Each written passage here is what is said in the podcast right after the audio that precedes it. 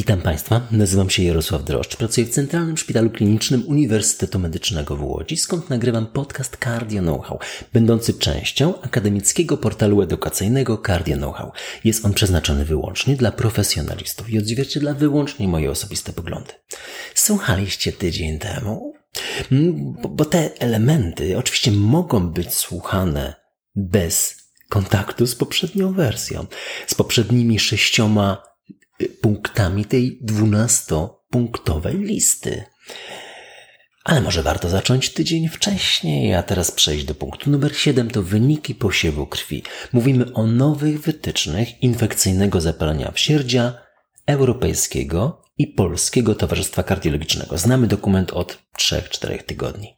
Przyglądam się mu i to jest moja osobista moje osobiste spostrzeżenia dotyczące pewnych elementów, wybranych 12 elementów. A teraz wyniki od siódmego elementu do dwunastego. Wyniki posiewu krwi to jeden z dwóch głównych objawów infekcyjnego zapalenia wsierdzia obok wyniku badań obrazowych. Tak, Państwo wiecie, że mamy taką skalę Duke. Czytaliście o tym na studiach, mamy to w życiu. Niewiele osób stosuje tą listę. Ale warto pamiętać, że są dwa zasadnicze punkty rozpoznania. Jak są dwa, to mamy infekcyjne zapalenie wsierdzia. Posiew krwi dodatni i wynik badań obrazowych. To bardzo ważne, bo w tym tu jest mały kruczek, o którym za moment. Y, choć identyfikacja mikroorganizmu odpowiedzialnego za proces infekcyjny w sercu jest niezwykle istotna, no musimy się pogodzić z myślą, że w dużym odsetku przypadków wynik posiewu krwi będzie negatywny to nie tylko to, że to nasza wina, bo pobierać należy często, na szczycie gorączki, ale to może świadczyć również o etiologii grzybiczej, bądź także być następstwem wcześniejszej antybiotykoterapii. Liczne pobrania krwi w odpowiednim momencie, na szczycie gorączki oraz liczne podłoża mikrobiologiczne pozwalają zmniejszyć ten odsetek. I przy tej okazji ujemnego posiewu krwi warto też pomyśleć o rzadziej spotykanych mikroorganizmach, bo to nie tylko grzyby. To Brucella species, to Coxiella barnetti, czy Burnetti właściwie, Bartonella, Troferyma play, Mykoplazma, Legionella czy mykobakteria. Metoda identyfikacji RNA, rRNA tak naprawdę i użycie technik PCR pozwala na potwierdzenie etiologii bakteryjnej i grzybiczej, ale nie jest to metoda prosta i nie jest też tania. Punkt ósmy. No, tutaj zaczynają się problemy, bo obrazowanie to chyba najczęściej komentowany fragment tych wytycznych. Bo zauważyliście Państwo, że nie wpisuję tu terminu echokardiografia. Wpisuję tu termin szerszy obrazowanie. Obrazowanie. Obrazowanie coraz częściej spotykane słowo i chyba największa i najszerzej komentowana nowość tych wytycznych. Osobiście mam mieszane uczucia. I moi koledzy wyrażają również mieszane uczucia, bo każdy, kto choć raz zobaczył dobrej jakości obraz echokardiograficzny wegetacji na płatku zastawki, to wie, jak wygląda wegetacja i zapamięta ten obraz już na zawsze. Najważniejsze, że rozpoznanie staje się wówczas błyskawiczne i pewne.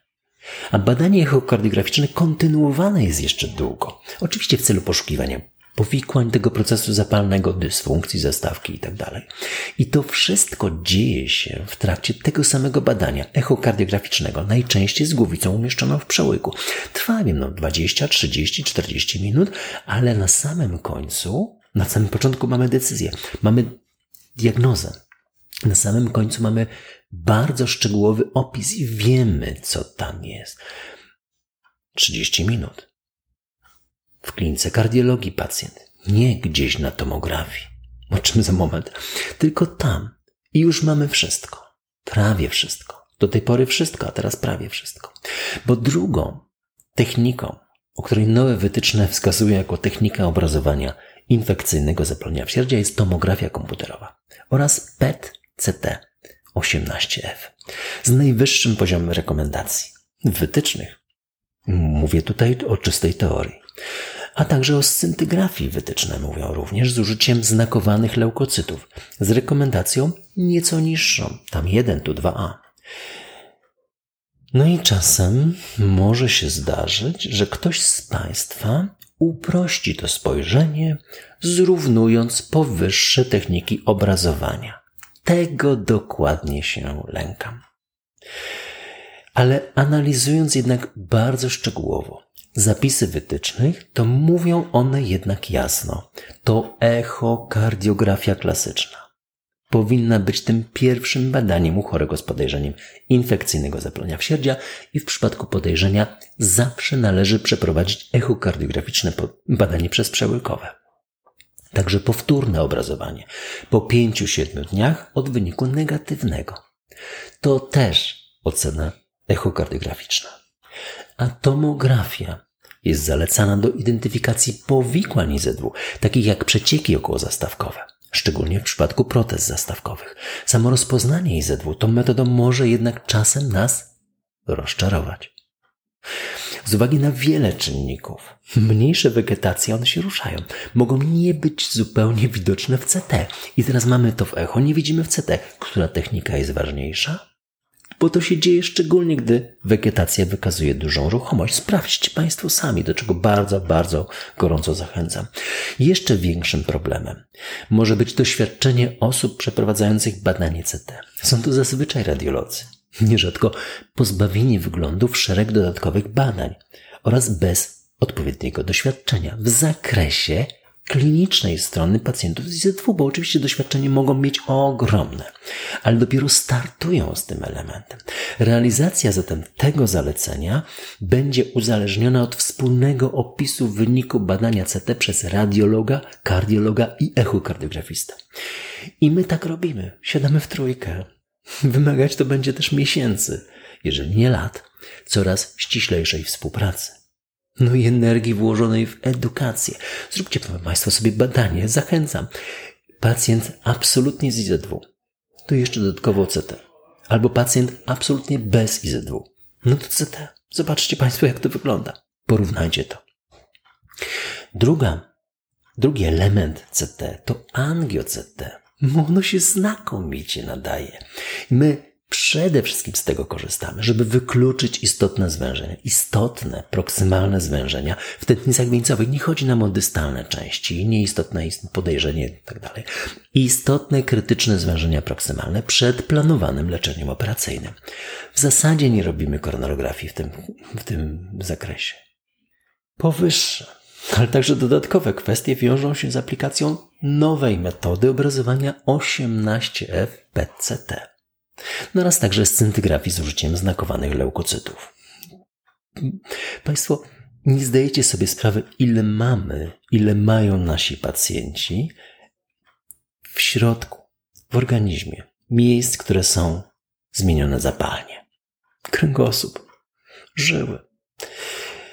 Y, bo te obrazy nie są już tak jednoznaczne i wymagana jest doskonała znajomość typowych wyników obrazowania u pacjentów z wykluczonym IZW, a często zupełnie innymi schorzeniami. Pamiętamy, że u naszego pacjenta z podejrzeniem IZW zazwyczaj mamy chorobowość, wielochorobowość to są osoby w średnim wieku. Średnia wiek, wieku na przykład naszych chorych to 62 lata, raczej młodsi, no ale nie najzdrowsi, to nie są 18-latkowie. Mają swoje już ograniczenia. Osoby mające plany wdrożenia tego zalecenia z wytycznych do praktyki klinicznej. Zachęcam do poznania obrazu 18 w PCT oraz scyntygrafii z użyciem znakowanych leukocytów u chorych z typowym IZW i mniej typowym obrazem klinicznym ale z rozpoznanym IZW oraz pacjentów, u których IZW wykluczamy. Niesłychanie istotne będzie także przeprowadzenie tych badań seryjnie, żeby poznać nowe techniki badawcze. One są dobre. Ja jestem, jestem entuzjastą tych technik. Przez ludzi nawet uważany za przekraczający granice tego entuzjazmu. No ale nowe techniki trafiają pod naszą kardiologiczną strzechę w aspekcie rozpoznawania IZW. Czy trafią? Pokaże czas. Osobiście obawiam się podejmowania decyzji terapeutycznych w oparciu o powyższe techniki badawcze, bez wcześniejszego poznania szczegółów klinicznej strony zagadnienia i od wielu lat nauki echokardiografii. Obawiam się, że te techniki wykluczające nieco badanie echo, patrząc na to takim, y, takim okiem nieco może zbyt y, ostrym, mogą przynieść nieco niekorzystnych rozwiązań. Zobaczycie Państwo sami. No i rezonans magnetyczny. Jest opisany w klasycznych nowych wytycznych jako rozpoznanie powikłań IZW. I ja się z tym absolutnie zgadzam. Przy mniejszej rozdzielczości obrazowania. Na metodą Niewątpliwą zaletą tej metody jest rozpoznawanie powikłań zatorowych, głównie udaru mózgu, o czym będziemy mówić, niedokrwiennego, krwotocznego, co ma ogromne znaczenie w kwalifikacji operacyjnej. Nowością jest to, o czym napiszę niżej, że rozpoznanie udaru niedokrwiennego nie jest już postrzegane jako dyskwalifikacja lub powód do przesunięcia terminu operacji kardiochirurgicznej. Ale o tym za moment. Punkt dziewiąty. Kryteria rozpoznania IZW. No i uzbrojeni w powyższe uwagi dotyczące obrazowania, spójrzmy teraz na klasyczne podejście do rozpoznawania IZW w ramach skali punktowej Duke. Skupmy się tutaj tylko na dużych punktach. Mamy ich dwa. Jeden duży punkt przypisany jest jak dawniej, dodatniemu posiewowi krwi. Omówiliśmy to. Drugi punkt uzyskujemy, Szanowni Państwo, na podstawie A wyniku badania echokardiograficznego lub B CT serca lub C 17, 18F PET-CT lub scintygrafii z użyciem znakowanych leukocytów. Gdy przyjmiemy, że definitywne rozpoznanie IZW padnie wówczas, gdy mamy dwa duże punkty, to ja mam wielki znak zapytania. Nie wiem, czy podzielacie Państwo moją moje wątpliwości. Scintygrafia z użyciem znakowanych leukocytów brzmi fantastycznie. Sprawdźcie, jak to działa w rzeczywistości. PCT. Super. Ale dodatni posiew i tylko to stawiam wielki znak zapytania, że w oparciu o moje osobiste doświadczenia kliniczne w zakresie IZW od wielu lat, jak i wykorzystania nowych technik obrazowania w IZW od kilku lat, nie jestem, ja, Jarosław Droszcz, nie jestem dziś przygotowany, aby rozpoznać IZW, przypisując jakąkolwiek wartość dużych punktów badaniu CT, 18F, PCT lub scintygrafii z użyciem znakowanych leukocytów przy negatywnym bądź niejasnym wyniku badania echokardiograficznego. Nie będę powtarzał Cofnijcie Państwo 15 sekund, y, posłuchajcie jeszcze raz. Moje doświadczenie w tym zakresie nie pozwala mi na optymizm. Absolutnie widzę przyszłość w szerokim podejściu do współczesnego obrazowania i stosuję różne metody obrazowe u bardzo szerokiego spektrum pacjentów z chorobami serca. W odniesieniu do wielu moich koleżanek i kolegów uchodzę raczej za entuzjastę. Obsesyjnego nawet entuzjastę nowoczesnego sposobu obrazowania, ale tu w przypadku IZW pozostanę na razie tradycjonalistą. Punkt dziesiąty. Nie mam tu wiele do napisania na szczęście. Antybiotykoterapia. Gdyż zazwyczaj w praktyce klinicznej sięgam do dokumentów wytycznych i w klarownych tabelach w dokumencie wytycznych znajdziecie Państwo rodzaj antybiotyku, dawki, sposób podania w konkretnych sytuacjach klinicznych z uwzględnieniem także, a może nawet przede wszystkim terapii empirycznej, gdy nie mamy rozpoznanego mikroorganizmu. Ważne, jakby najważniejsze z tej antybiotykoterapii jest to, że należy mieć na uwadze stopień dysfunkcji nerek. I to nie tylko ta dysfunkcja, która jest teraz, a ta, która może wystąpić. Bo jest ta dysfunkcja, zazwyczaj obecna u pacjentów z infekcyjnym zapaleniem wsierdzia, bo to należy do obrazu klinicznego, ale ponadto wiele antybiotyków jest nefrotoksyczna, zwłaszcza w obliczu uogólnionego procesu zapalnego. Dlatego ocena GFR powinna poprzedzać podanie antybiotyków, jak i towarzyszyć w monitorowaniu tych chorych. A u wielu z tych naszych pacjentów niewydolność nerek może stać się dominującym elementem obrazu klinicznego i ograniczyć skutecznie nierzadko leczenie operacyjne lub zwiększyć ryzyko powikłań. No i zostały nam dwa punkty. Leczenie operacyjne i domowe leczenie IZW. Długo myślałem, co Państwu powiedzieć. W leczeniu operacyjnym mam prosto, ale nie wiem, czy ja mogę. Jestem uznawany za, hmm, nazwijmy to dynamicznego w tym względzie, no chyba zyskuje tu podstawy wytycznych, że jednak ten dynamizm i, i ten, ta siła, z którą ja chcę czasem wdrożyć leczenie operacyjne, chociaż nie potrafię tego zrobić, ale poprosić o wdrożenie jest czasem trochę szersza niż bym chciał. No bo to drugi poza obrazowaniem, najważniejszy element nowych wytycznych. W moim osobistym przekonaniu nawet jeszcze ważniejszy. Z praktycznego punktu widzenia. I ten temat nierzadko dominuje na posiedzeniach endocarditis team i zazwyczaj kardiolog przyjmuje rolę stymulującą do wcześniejszego operowania. I tutaj postawię trzy kropki. Osobiście często zajmuję takie stanowisko, głęboko wierząc, że usunięcie tkanek objętych infekcją, martwiczych tkanek, wegetacji, 100 tysięcy razy na dobę, obijających się o tą czy inną strefę w sercu, powinno się odbyć jak najwcześniej. Eliminacja, usunięcie, jak to jak najwcześniej, jak to jest tylko możliwe. Nowe wytyczne mówią to w następujący sposób. I to warto powtarzać. Jeżeli istnieją wskazania do leczenia operacyjnego, operacji kardiochirurgicznej, to należy ją wykonać niezwłocznie.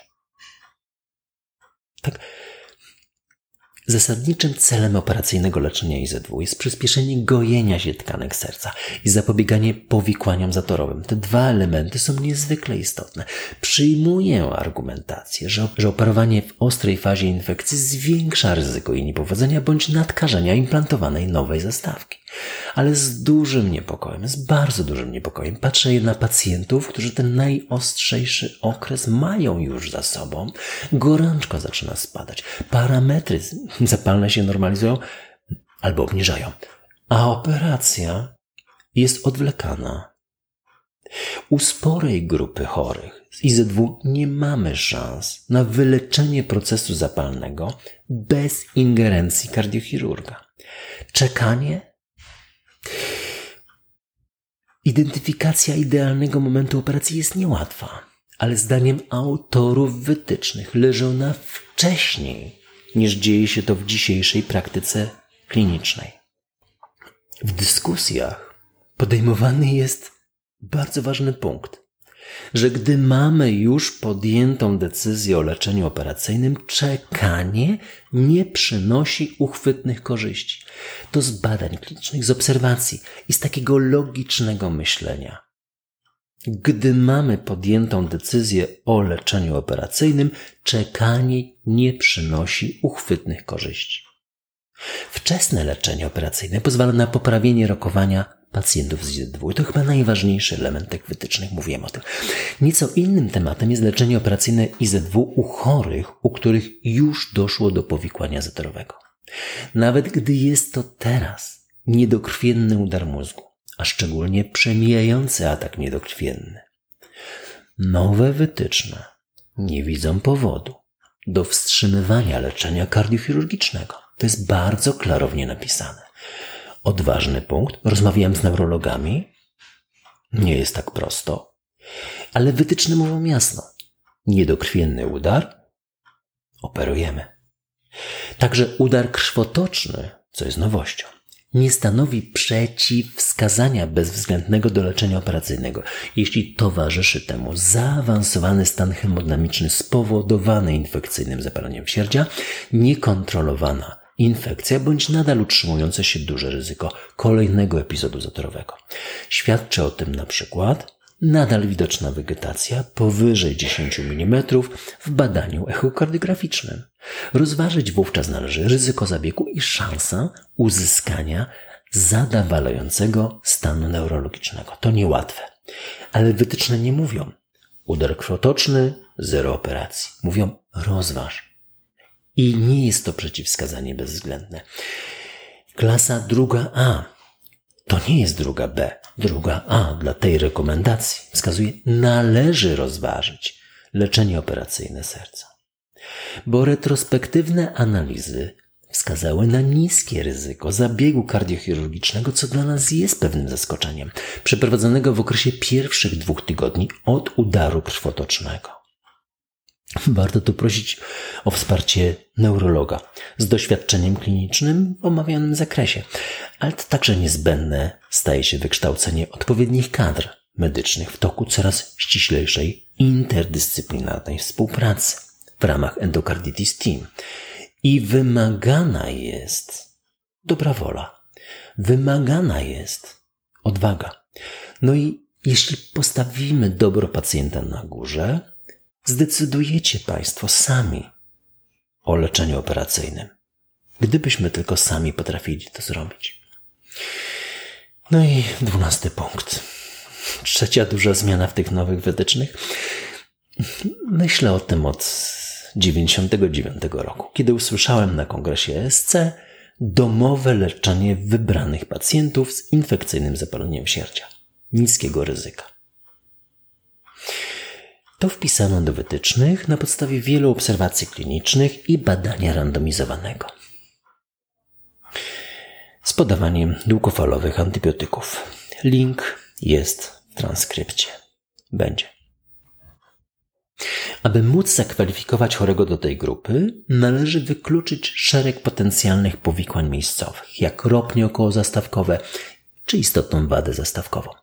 Pacjent musi pozostawać stabilny hemodynamicznie, mieć lokalizację zmian na zastawce mitralnej bądź aortalnej, a w posiewie tylko Streptococcus, Enterococcus fecalis, Staphylococcus aureus bądź Staphylococcus coaguloso, coaguloso ujemny.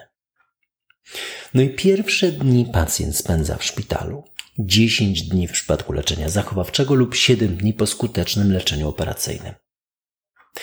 A podstawą kwalifikacji do domowego trybu leczenia jest echokardiograficzne badanie przezprzełykowe, które powtarzamy także ambulatoryjnie. Niezbędne są codzienne pomiary temperatury, codzienne wizyty pielęgniarki. Przepraszam, czytam to, co jest w wytycznych.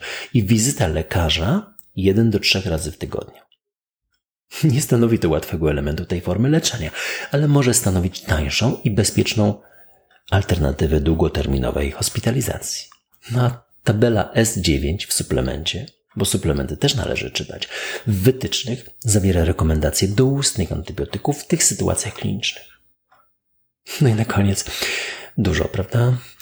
Jeden polski akcent, właściwie dwa.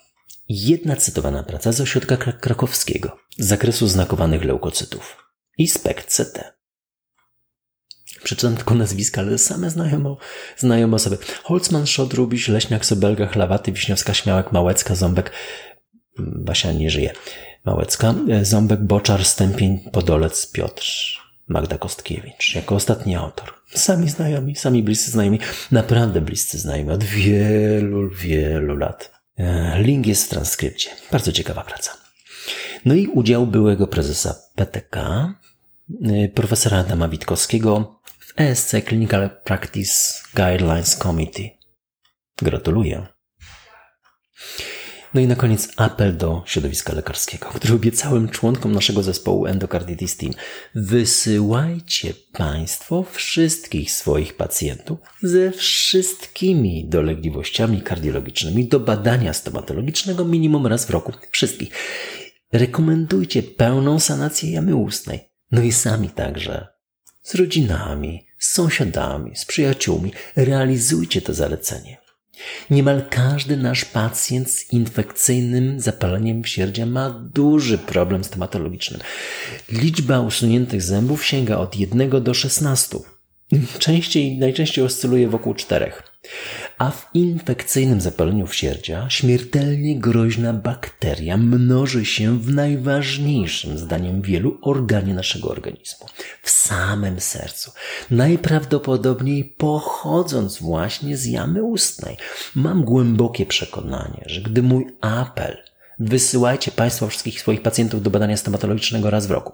Będzie realizowany każdego dnia. To wielu lekarzy, kardiologów, i kardiochirurgów odetchnie z ulgą. No i wielu osobom uratujecie życie. Oczywiście czytam dalej. Znaczy nie czytam ani strony, ale kocia kołyska. Niezłe. Wciąga coraz bardziej. Jeśli Państwo będziecie mieli jakieś uwagi, komentarze czy pytania, kierujcie na media społecznościowe Karnia Know-how. Będę też Państwu bardzo wdzięczny za promocję podcastu wśród lekarzy oraz komentarz, choćby jednym słowem i oceną. Slawa Ukrainie.